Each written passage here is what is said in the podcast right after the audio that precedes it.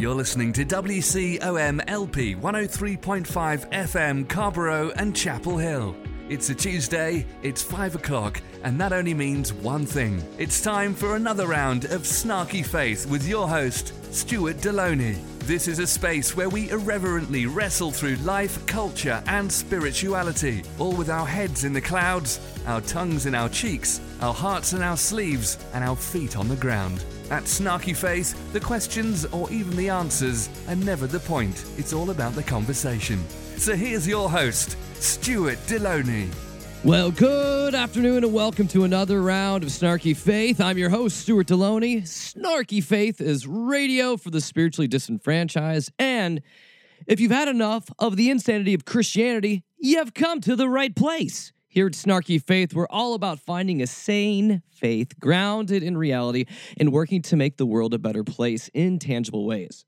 This is not a zone for spiritual escapism, Sunday school answers, or Christianese.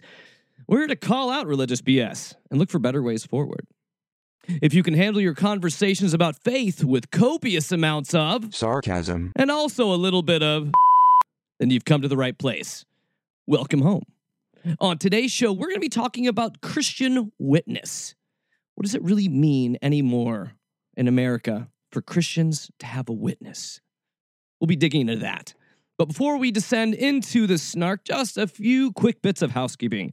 This broadcast and all past podcasts can be found at www.snarkyfaith.com or wherever you listen to podcasts. Apple Podcasts, iHeartRadio, Spotify, YouTube, we're there and we're everywhere. Just look for Snarky Faith. If you'd like this show, make sure to subscribe. And if you're feeling particularly generous, drop a review over on iTunes too. It helps get the word out to new listeners, and I'll personally appreciate it. And if you want to interact more with the show, you can find me on the Snarky Faith page on Facebook, or you can drop me a line at questions at snarkyfaith.com. There's even a snarky hotline if you want to leave a message that most likely will end up on the air. The number for that is 919 525 1570. That's right. The snarky hotline is 919 525 1570. Now, we've got a packed show today, so without further ado, we're going to hop head in right away, no further delay, into the Christian Crazy of the Week. Claude have. The Lord is my shepherd. He know what I want. So as we step into the Christian Crazy, just wanting to tell you, you're doing like a little bit of a check-in on how the pastors and prophets are doing. Right now, the answer would be not so good. Not great. So it's really fun for us. So hold on. Before you go on thinking that Donald Trump got impeached for a second time, Pastor Steve Vaughn has got a word for you. It's completely incorrect, but I love, I love how he sells it, and I love the passion. So yeah, if you're gonna lie, sell it. The president's never been impeached, not going to be impeached. And just because he was indicted in the House today means absolutely nothing without a trial in the Senate. Then he would have to be convicted in the Senate for him to be an impeached president. It's totally unfair to say he's impeached when he's not had his trial yet. So I need you to become truth lovers and spread the truth for me, everybody. Let everybody know that no, our president is not impeached. He's never been impeached and he never will be impeached. I don't know. I don't know what kind of rhetoric. Like what what does this give to his followers when when when you're telling them things that it's just wordplay, but it's even incorrect wordplay. He has been impeached. He's been twice impeached because we all know that yes, the act of impeaching a president is what has happened. He has not been convicted of it yet, sure. But he's definitely been impeached twice because we're so tired of winning already. So tired of it. Oh, so tired. Almost 400,000 dead, and oh, ho, ho, are we tired of winning? Ho, ho! Yes. Anyone watching the national championship game mm, between Ohio State and Alabama? Anyone? Did anyone realize God was speaking God was speaking during it. Come on, people. Come on, people. Pastor Johnny Enlow is going to tell you that God's God was being a little bit of a tricky bitch when he kind of threw in his snaky little message during the it change. was 52 to 24. But what was amazing, I looked on the screen and they they listed Ohio State score first, and then they listed the, the score of Alabama Crimson Tide. And then actually, when I looked in the morning on, I think ESPN, they did it the same way. Seems unusual. Usually you put the team with the higher score first and the other score afterwards. But the way that looks and the way it came out, I'll put this up right now. For you non sport fans out there, what happens during a game, generally the visiting team is the first score, the home team is the second score in the game. That's what you're going to see on the screen. And so Johnny, Johnny, Johnny, Johnny is kind of pulling stuff out of his ass right here. But it's amazing how convicted he is about it. Come on. You can find God speaking anywhere in numbers. Just make him bend to your will. That's the word of God. It was a 24. Can you see that okay, Steve? Yeah, you see that. I see that. 24, Wow. 52. And then right in the middle of that is kind of covert a 45. So it's a 45 with a two on either side. And I went, oh, I kind of went that even as I was watching it. There is Wow. two terms. 45 was not put in there for one term. He was put in there for two terms. It's a confirmation on either side. There's a two on either side. What 22 means as well. We won't, you know, we don't, we don't want to dizzy people with numbers. Oh, you don't want to dizzy people with numbers with four digits? That's I've already four. Urgh. I've already what? What were we talking about? I'm so dizzy. I don't even what? What is this load of horseshit? If anyone wonders how do conspiracy theories begin, you just saw it. You just saw it. Someone connecting something and saying, wow, look at this. It must be true because, yeah, numbers. There's numbers everywhere. Let's look at Powerball. Let's look at phone numbers. We can make anything turn into anything if we wanted to. That's not profiting. That's just lazy conspiracy. Yeah, I mean, you, you could do better. If if you're trying to make this into a conspiracy theory, somehow tie it into scripture. There's plenty of numbers that you could get from chapters and verses. Come on, like connect this, connect this. There's so much ripe for manipulation in the Bible. We can just take verses out of context willy nilly. Come on, if it, seriously, if sports scores are now game in the whole conspiracy thing with profiting, eh, what's not? What is not? So I feel like we just need to come up with our own like snarky faith mad libs for conspiracy theories. Just so it's easier for the prophets out there to spend their BS. Cause you know, it's hard. It's hard making the big profit bucks. It's so hard. It's hard out there, folks. Don't act like it's not. Because because when you're out profiting, maybe you're wrong sometimes. Maybe, maybe, maybe the uh the uh, connection between you and the ether of the spiritual realm is is a little distorted, and you got that just a little wrong. Well, it's tough. It's tough. I mean, let's go ahead and hop into Robert Henderson. You don't remember Pastor Robert Henderson? He was the one that we had a couple episodes back crying about the Lord, my president, my president, my president. yeah, he was crying about the president in his prayer to the Lord. If you didn't kind of get that already, so now, now after all that's happened, Robert was sad. Now Robert's mad. Because I think he's only got like two buttons on his programming sad idiot, mad idiot. So let's listen to whichever idiot is speaking right now. Robert? So you're going to tell me that a man that has been the best friend that Christianity and the kingdom of God has had is going to be removed by God and replaced by a baby killing socialist.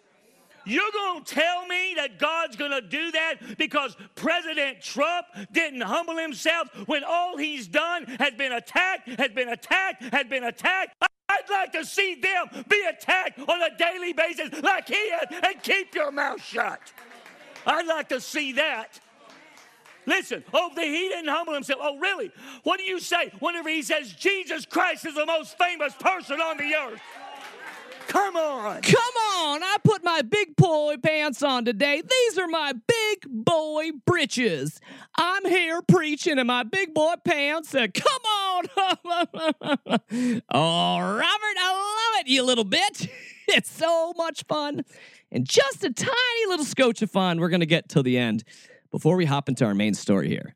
It's going to be one I don't even need to say anything about it. It's Hank Kunneman, and Hank Kunneman's mad. He's so mad. He's a mad prophet. Why is Hank Kunneman standing? Because God has spoken to me. And you want to call me false, and yet I have stood and I stand with God. I will stand with this loyalty whether you think I'm false or not. If that's what you think, then you can take your opinion and you can shove it. Actually, Hank is invoking Prophet Code B in this situation, the shove it mandate. Oof, that's enough prophet crazy. Let's get to our main story. As I said at the top of the hour, today we're going to be descending in to the topic of Christian witness.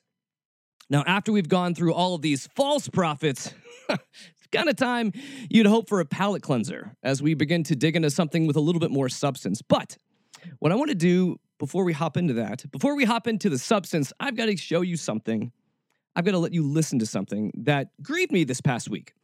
Now, as we talk about the events of the past week or so, we begin to talk about the siege at the Capitol. We can talk about what's happened post siege at the Capitol with lots of fingers pointing everywhere, or Trump going silent, because if he doesn't have his Twitter, he's not going to talk anymore. Boo hoo. I, for one, have enjoyed the silence without the orange man on Twitter. have you?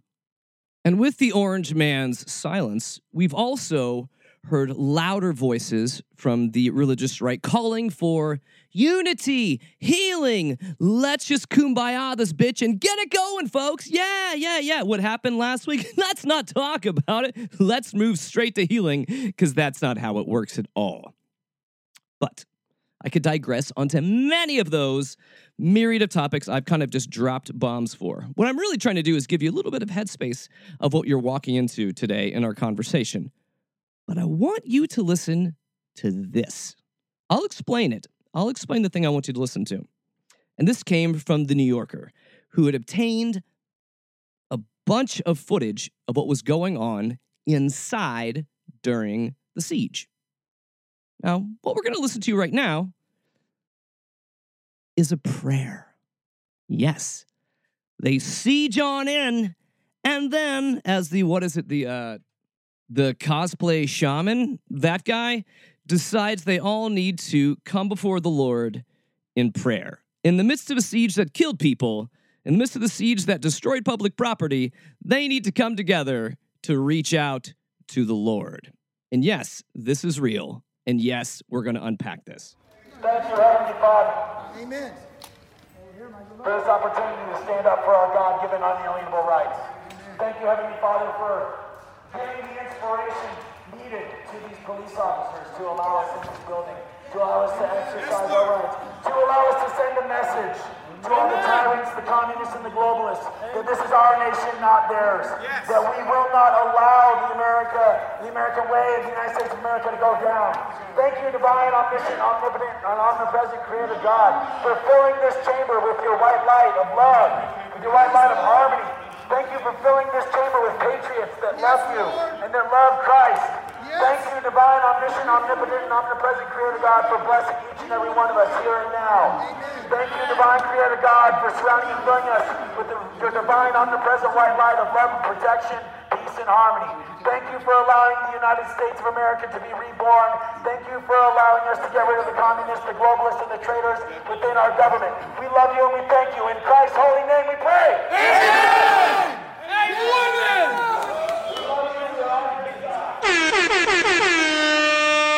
And Lord like we also thank you for making that hot chick over there. You know the one who you, yeah, you know who you are. You know who you are, right? Right. And Lord, thank you for making me a white male. Thanks so much, God. I appreciate you making me this man. Amen. Aren't we glad all of here for what the hell was all of that? What? What? Wait a second. I'm not one to critique prayers, but you know, I think this one can get a pass. I think I'll go ahead and I just I, here's here's some of here's here's some of what I loved about this. So, all right, they're thanking God for allowing them to send a message to the tyrants, to the communists, and to the globalists of the nation. But again, we're going to repeat this. Ah, at the end, thank you, Lord, for allowing us to get rid of the communists, the globalists, and the traitors within our government. We love you and we thank you in Christ's holy name. What is this? And they even dropped this lovely bit earlier. They thank God for his white light and love. His white light and love. I could read into that and I will, but I won't digress on it. What like, what is this? But this is how this is how delusional things have become.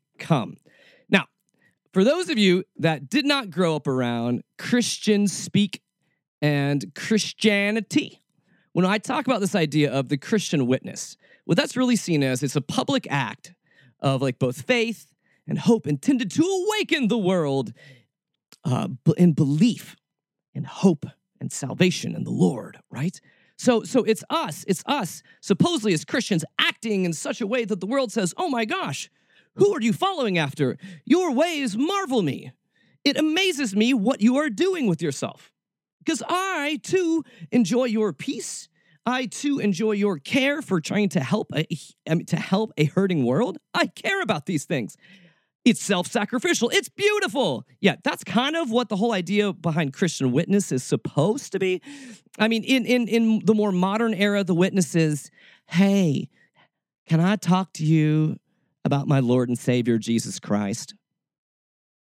Yes, it's become about words. It's become about words. And then we see these literal asshats they break in. They, they are in the middle of a siege and they stop to pray, like bro style, to God for letting them break stuff and just be awesome.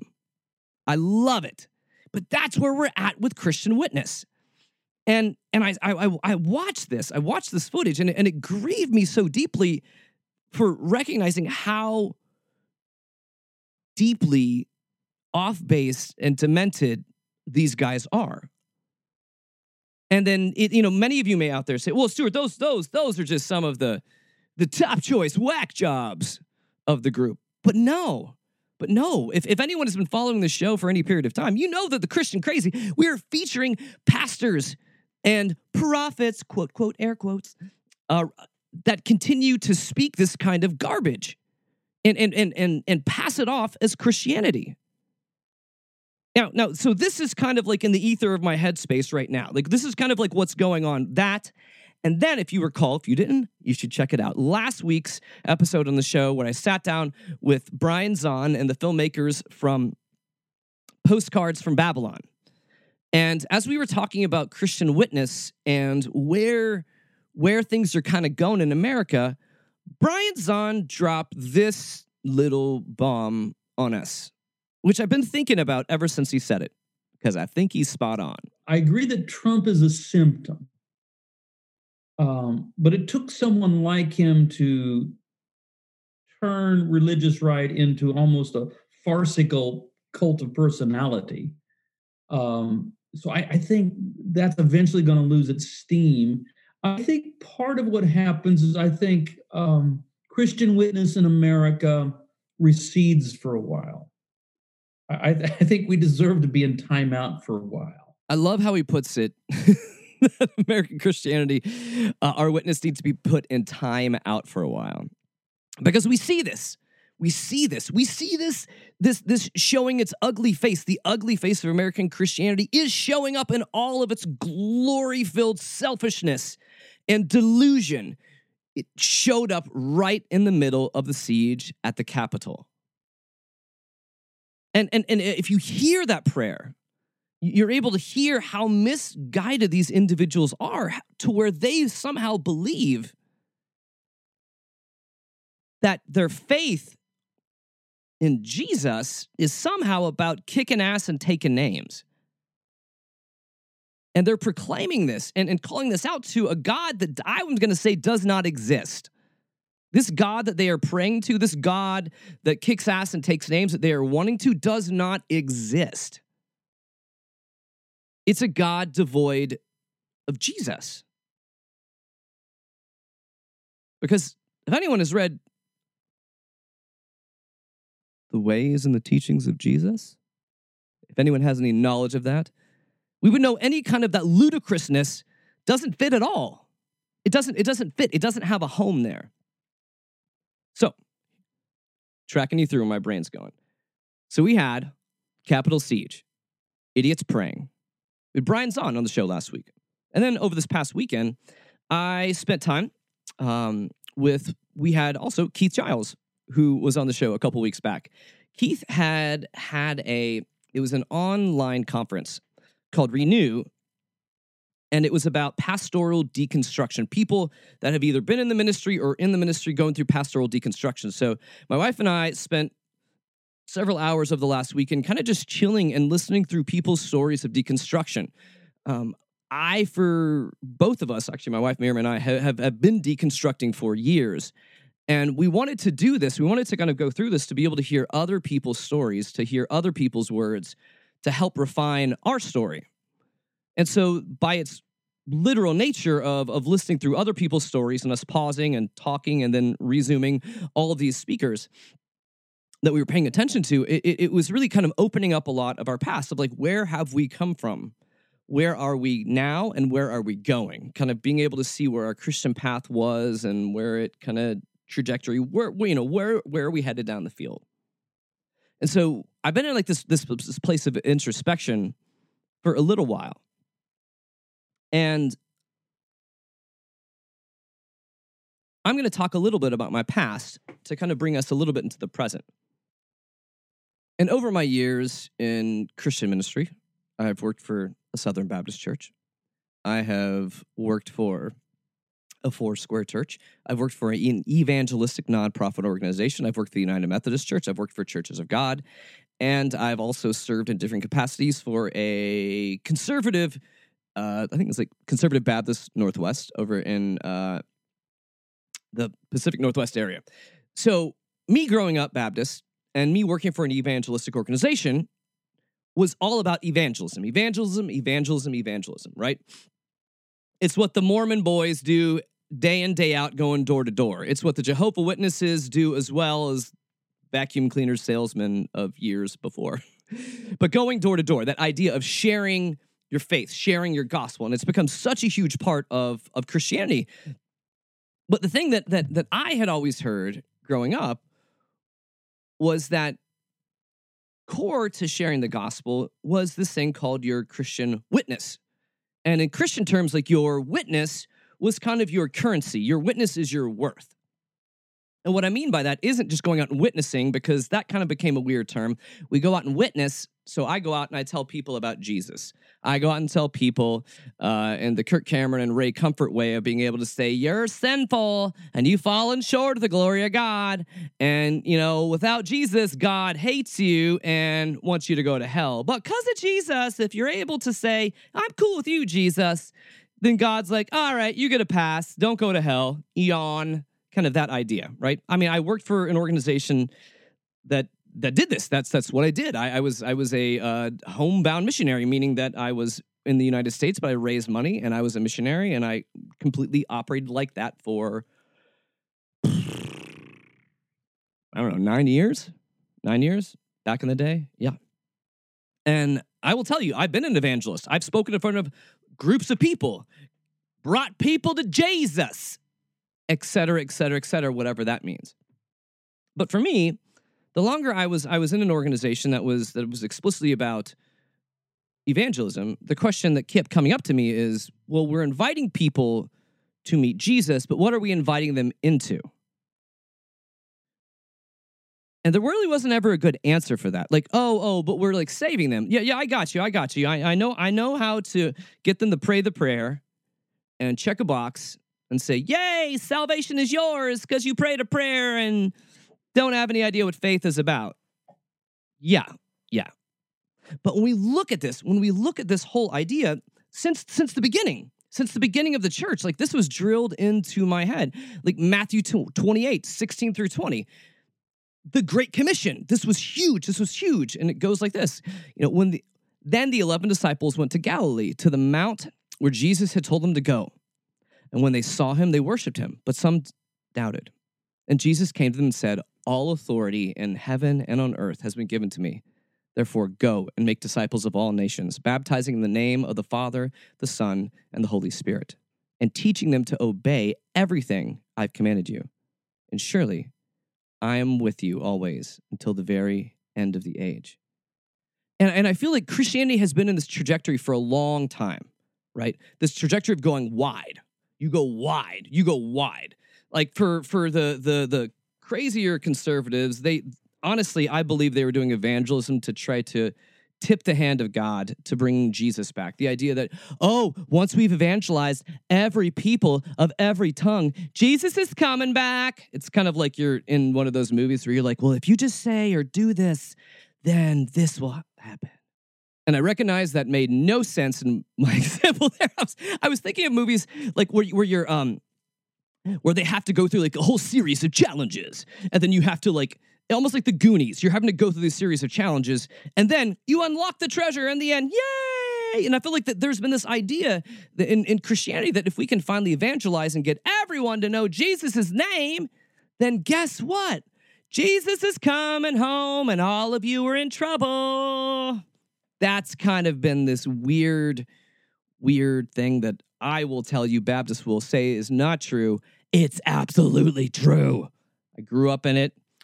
I've worked for a church in it. Yes, this idea that we're somehow tipping the hand of God. But but the thing that's happened over this time, the thing that's happened over this time, this idea where Jesus is saying, go out into the world.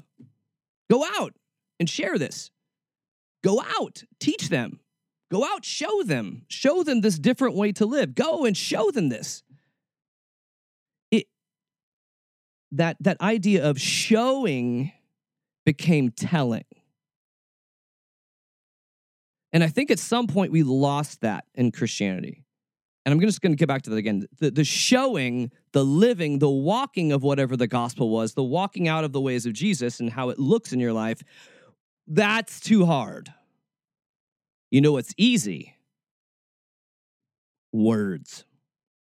I can give you lots of words. I can explain to you the gospel, how that like sin is separating us from the Lord and all these other crazy ideas because it we, honestly that Christianity has turned it into a marketing mechanism. We got an answer for that. Oh, that's called apologetics. Got an answer for you. Got an answer for you. Got an answer for you. I'll answer all your questions, right? Because we end up just being a salesman. We've got a snappy message. We're trying to get people to sign on the dotted line. Our lives change. Eh, if they are, most of the time it's by accident. It's truly that's where the Spirit of God is working in the churches in America today is truly by accident. Not that God is moving by accident, but that the church is operating haphazardly and not really paying attention to the ways of God, and they're doing their own thing, and God happens to fill in the cracks. That's kind of my belief in that whole way of thinking. So, we got Brian's on. I've got guys in the Capitol praying.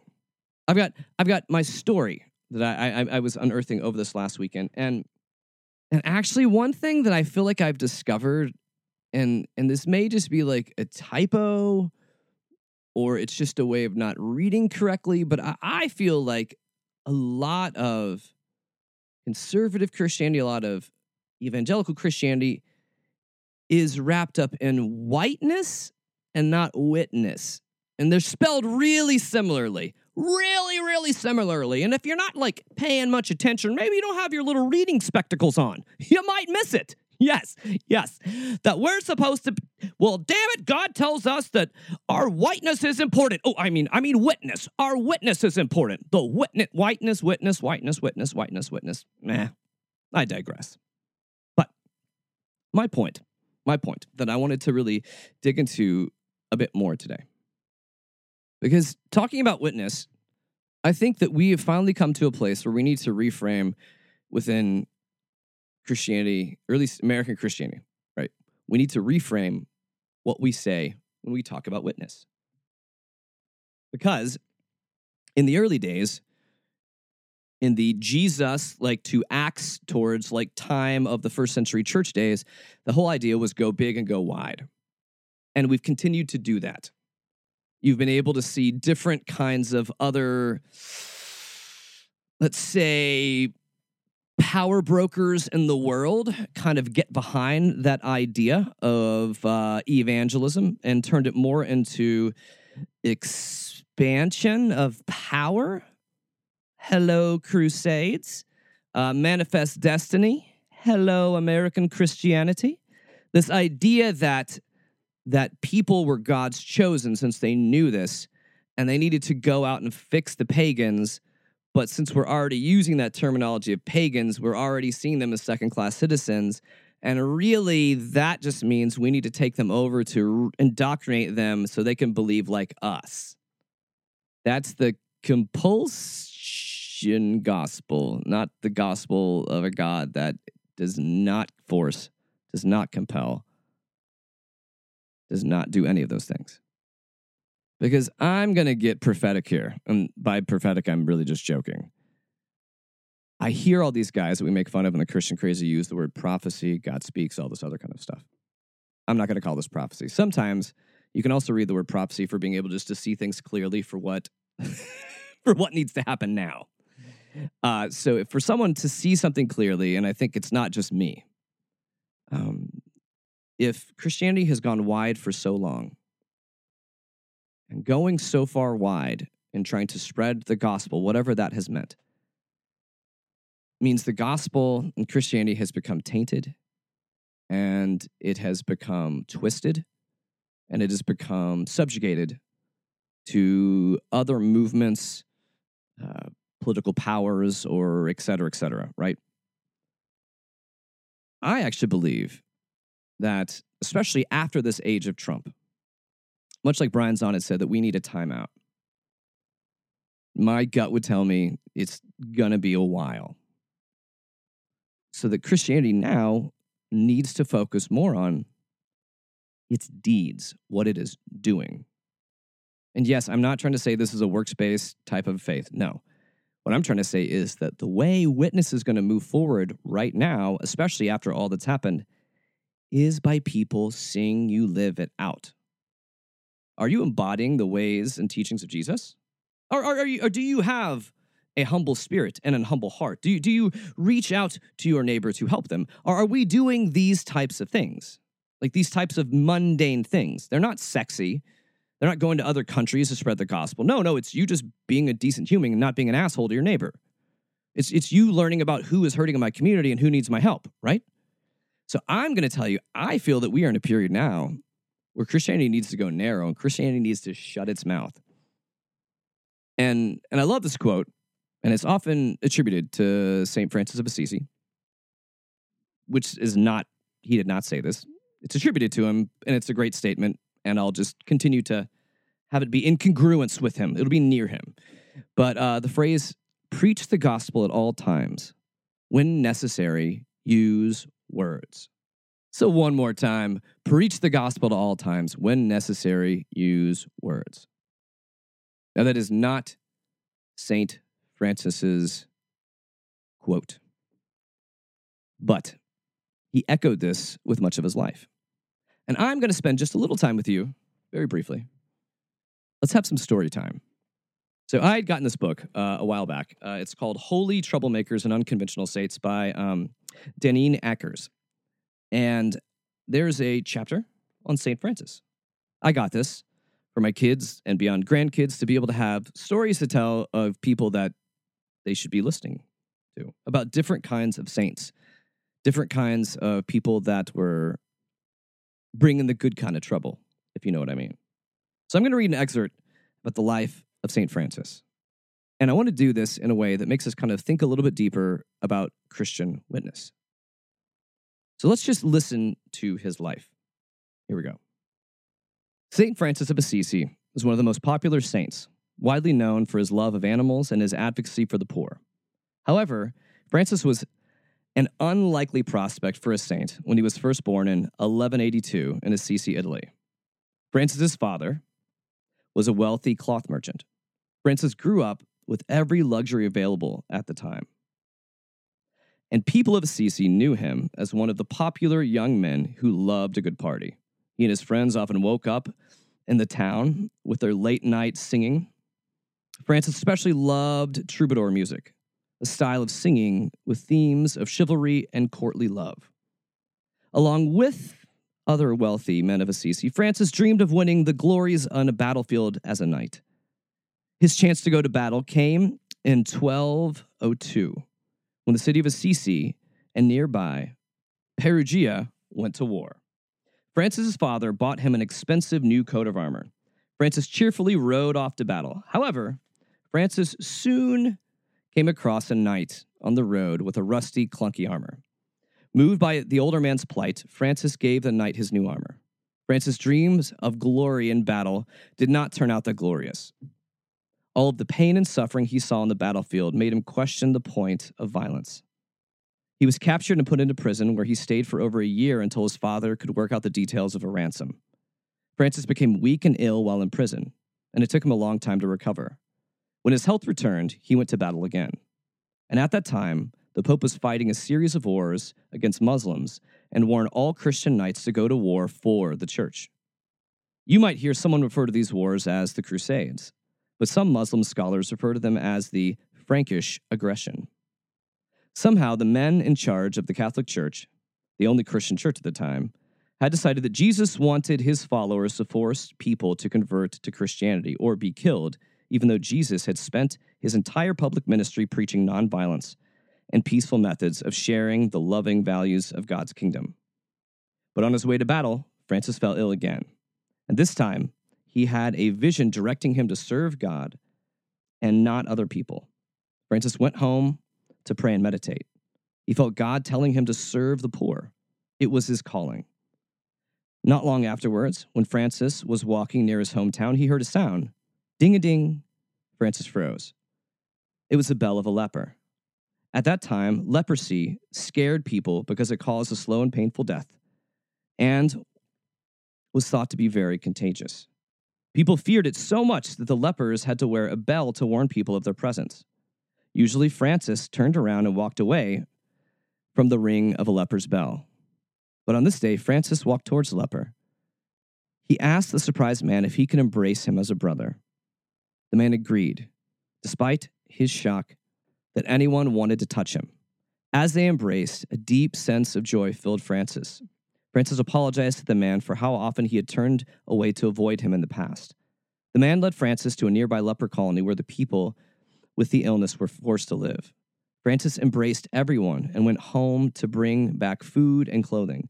He continued to go back and to nurse the men and women affected with leprosy over the years. All of this made Francis's father angry. Giving alms to the poor is one thing, he shouted, but you are giving away money and from my business, fine cloth from my store, and you're not learning how to run a profitable business. This argument grew more and more heated, and eventually, Francis denounced his inheritance in front of the town elders. He even stripped naked, handing his father all his clothes. Here are my earthly clothes that you've given me, he said to his father. Now I only serve God. He walked away naked to a little church nearby that was in ruins. The priest gave him a coarse robe to wear, and Francis tied it with a rope. And ironically, having no possessions gave Francis a deeper sense of wealth and freedom that he'd never known before. Francis set to work set to work repairing the little church, helping anyone who came in, begging for food for his daily meals, and living a simple life. And in time, others saw how much joy Francis had in his life of poverty and service, and they began to join him. I talk about St. Francis to be able to kind of rejigger our consciousness back into what Christianity is supposed to be about. Get rid of the politics. That was never meant to be there.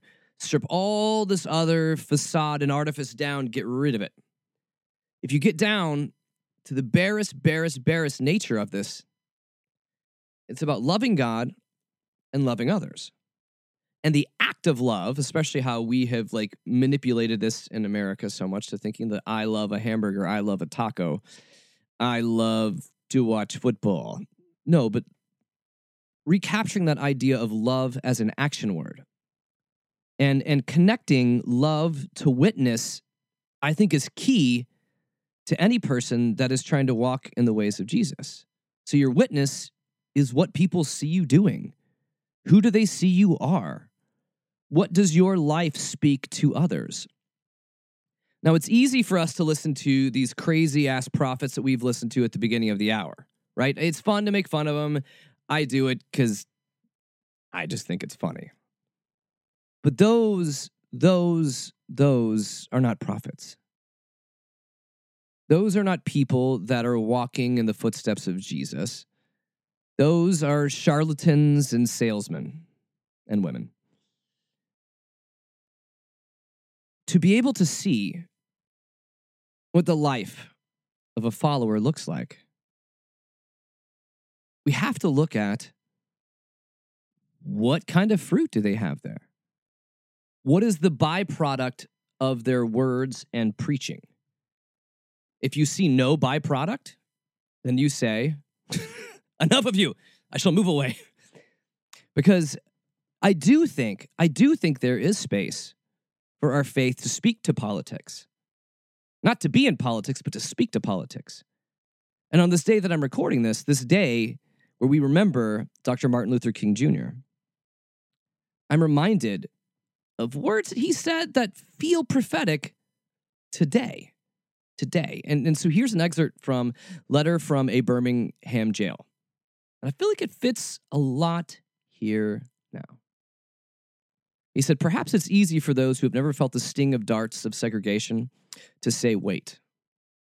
But when you have seen the vicious mobs lynch your mothers and fathers at will and drown your sisters and brothers at whim, and you've seen the hate filled policemen curse, kick, and even kill your black brothers and sisters, then you understand why we find it difficult to wait.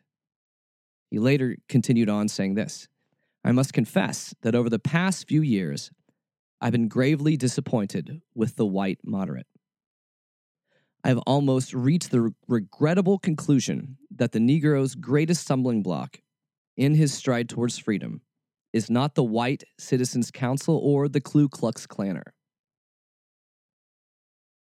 but the white moderate, who is devoted to order, who is more devoted to order than to justice, who prefers a negative peace, which is the absence of tension, to a positive peace which is the presence of justice, who constantly says, I agree with you in the goal you seek, but I cannot agree with your methods of direct action, who paternalistically believes he can set a timetable for another man's freedom, who lives by a mythical concept of time, and who constantly advises the Negro to wait for a more convenient season. His words speak truth then, they speak truth now. Let me contextualize it for now. Well, you know, both sides, both sides, right? Both sides, both sides. Or, hey, what about in the summer? There was rioting. That's pretty much the same thing as what happened at the Capitol. Why were you not mad back then? It's a huge difference. People crying out for civil rights versus people saying, I don't like the way the election went. I don't like it, so I want to overturn an election. That's Christianity. That's American Christianity. That was American Christianity that was praying in the Capitol building. If Christianity cares about witness, if they really care about witness, my call to Christianity is hey, guess what? The world is watching. The world is watching. How are you responding? Are you throwing like a little like white temper tantrum? Oh, American Christianity's not getting my way. Hmm. That's your witness. That's your witness. Being hateful, that's your witness. See, my problem, one of the reasons I, I, I have no, I have no problem, I have no problem on my conscience with ripping these fake prophets all the time and making fun of them on the show. Why? Because I feel like, honestly, they do a huge disservice to the work of Jesus, to the kingdom of God. They make us assume that the way that we spread the gospel is on stage with a microphone. They coerce us into thinking that we need to pay other people to spread the word of God. They take the work of the gospel out of the hands of Christians, where we're supposed to be living this day in and day out, not giving a tract to your neighbor, but being Jesus to your neighbor not taking out your coworker to share the gospel with them, but being Jesus to your neighbor when they need help. My problem with these modern day prophets is they're full of crap. If you look at their lives, they don't look like the lives of Jesus. They look like lives of opulence. If you want to see a prophet, look at their actions. I feel like it's a great day for us to continue to reflect on the actions and the words of Martin Luther King Jr. He was a prophet who gave his life to a cause of justice. So, what I'm going to do here is I'm going to let his prophetic words. We're going to be listening to a, a excerpt from his Beyond Vietnam speech. It speaks clearly to today and continues to be applicable and to speak truth. So, what I'm going to do, what I usually do at the end of the show, I'm going to go ahead and send you off here. I'm going to send you out into the world to be a prophet, to walk in the ways of Jesus, to make changes and differences in people's lives, to show up when people need you to show up. It doesn't have to be big stuff. It doesn't have to mean you're on a stage. It just means you're present. And sometimes that's a miracle in itself to other people. So I send you out into this wild and crazy world with the holiest amount of grace and peace and snark. And let the words of Martin Luther King Jr.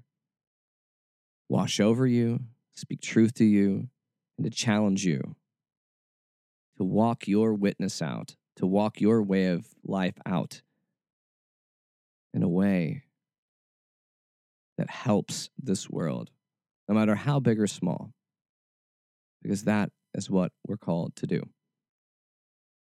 So here are the words of Dr. Martin Luther King Jr. Peace. I'll catch you guys next week. The time has come for America to hear the truth about this tragic war. Now, I've chosen to preach about the war in Vietnam today because I agree with Dante that the hottest places in hell are reserved for those who, in a period of moral crisis, maintain their neutrality. There comes a time when silence is betrayal. Even when pressed by the demands of inner truth, men do not easily assume the task of opposing their government's policy, especially in time of war.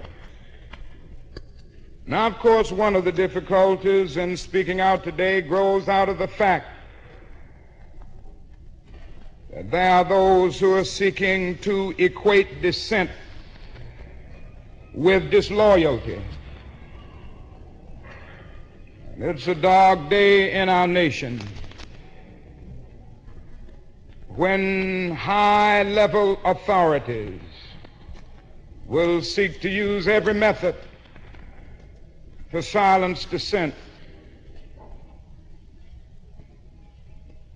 There is at the outset a very obvious and almost facile connection between the war in Vietnam and the struggle I and others have been waging in America of a society gone mad on war.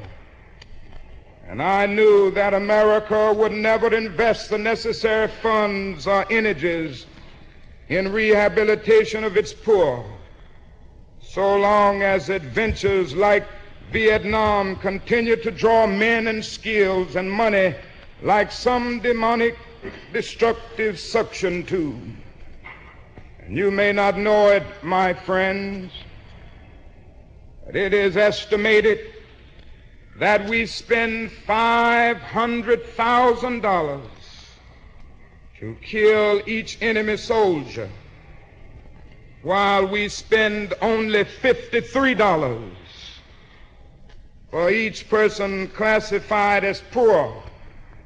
And much of that $53 goes for salaries to people who are not poor.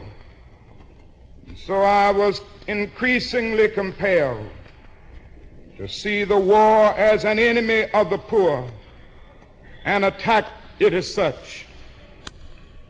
Perhaps the more tragic recognition of reality took place when it became clear to me that the war was doing far more than devastating the hopes of the poor at home.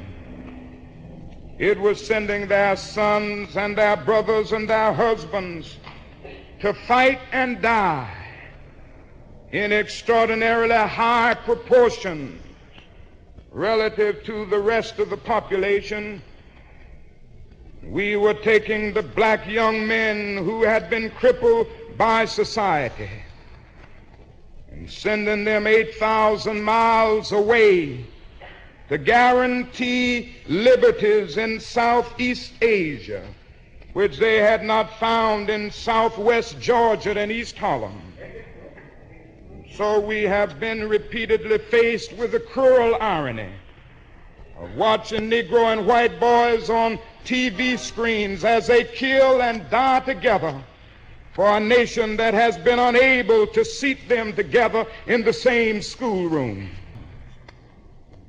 And I knew that I could never again raise my voice against the violence of the oppressed in the ghettos without having first spoken clearly to the greatest purveyor of violence in the world today, my own government. There's something strangely inconsistent about a nation and a press that will praise you when you say be nonviolent toward Jim Clark, but will curse and damn you when you say be nonviolent toward little brown Vietnamese children. There will be no meaningful solution until some attempt is made to know these people and hear their broken cry. A nation that continues year after year to spend more money on military defense than on programs of social uplift is approaching spiritual death. And our only hope today lies in our ability to recapture the revolutionary spirit and go out into a sometimes hostile world, declaring eternal hostility to poverty, racism, and militarism. Let me say finally that I oppose the war in Vietnam because I love America. I speak out against this war not in anger but with anxiety and sorrow in my heart, and above all with a passionate desire to see our beloved country stand as the moral example of the world. I speak out against this war because I'm disappointed with America. And there can be no great disappointment where there is no great love. I'm disappointed with our failure to deal positively and forthrightly with the triple evils of racism, economic exploitation, and militarism. We are presently moving down a dead end road that can lead to national disaster. It is time for all people of conscience to call upon America to come back home. God has a way of standing before the nations with judgment, and it seems that I can hear God saying to America, You're too arrogant. I haven't lost faith because the arc of the moral universe is long, but it bends toward justice. We shall overcome because the Bible is right. You shall reap what you sow. With this faith, we will be able to speed up the day when all over the world we will be able to join hands and sing in the words of the old Negro spiritual, free at last, free at last, thank God Almighty, we are free at last. With men will beat their swords into plowshares and their spears into pruning hooks. And nations will not rise up against nations, neither shall they study war anymore. And I don't know about you, I ain't gonna study war no more.